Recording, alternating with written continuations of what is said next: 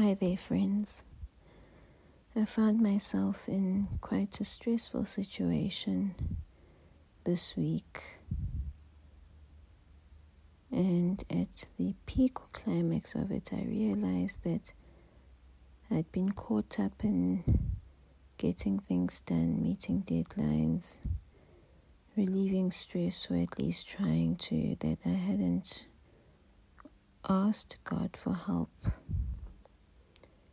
and so I took a moment to pray and just said, Jesus, please help me. Please help me, Lord Jesus.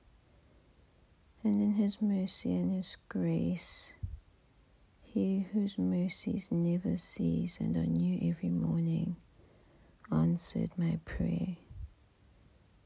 And what's even more amazing is to see that even before I had asked for help, God was gracious enough to help, to provide a way out, to cover me and to shelter me. In Isaiah 41, the heading of that chapter is The Helper of Israel. And verse 10 says, So do not fear, for I am with you. Do not be dismayed, for I am your God. I will strengthen you and help you. I will uphold you with my righteous right hand.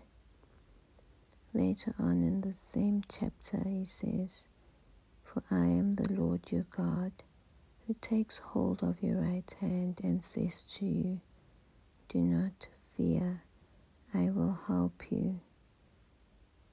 Do not be afraid, O worm Jacob, O little Israel, for I myself will help you, declares the Lord, your Redeemer, the Holy One of Israel. The Bible also says that God remembers that we are only dust and tells us that He is gracious and compassionate, slow to anger, and abounding in love. It's quite easy to remember this and to believe it when the seas of our lives are calm, when we are not being tested or tried. But when we do find ourselves in a storm, it is very encouraging to remember that God has promised He will help us. That when we've exhausted our own resources, our own wisdom, our own experience, our own discernment and insight, that God, who is patient and merciful, will help us, and that in fact He has been helping us all along. In Isaiah 40, he says, He gives strength to the weary and increases the power of the weak. Even youths grow tired and weary, and young men stumble and fall. But those who hope in the Lord will renew their strength. They will soar on wings like eagles. They will run and not grow weary. They will walk and not be faint.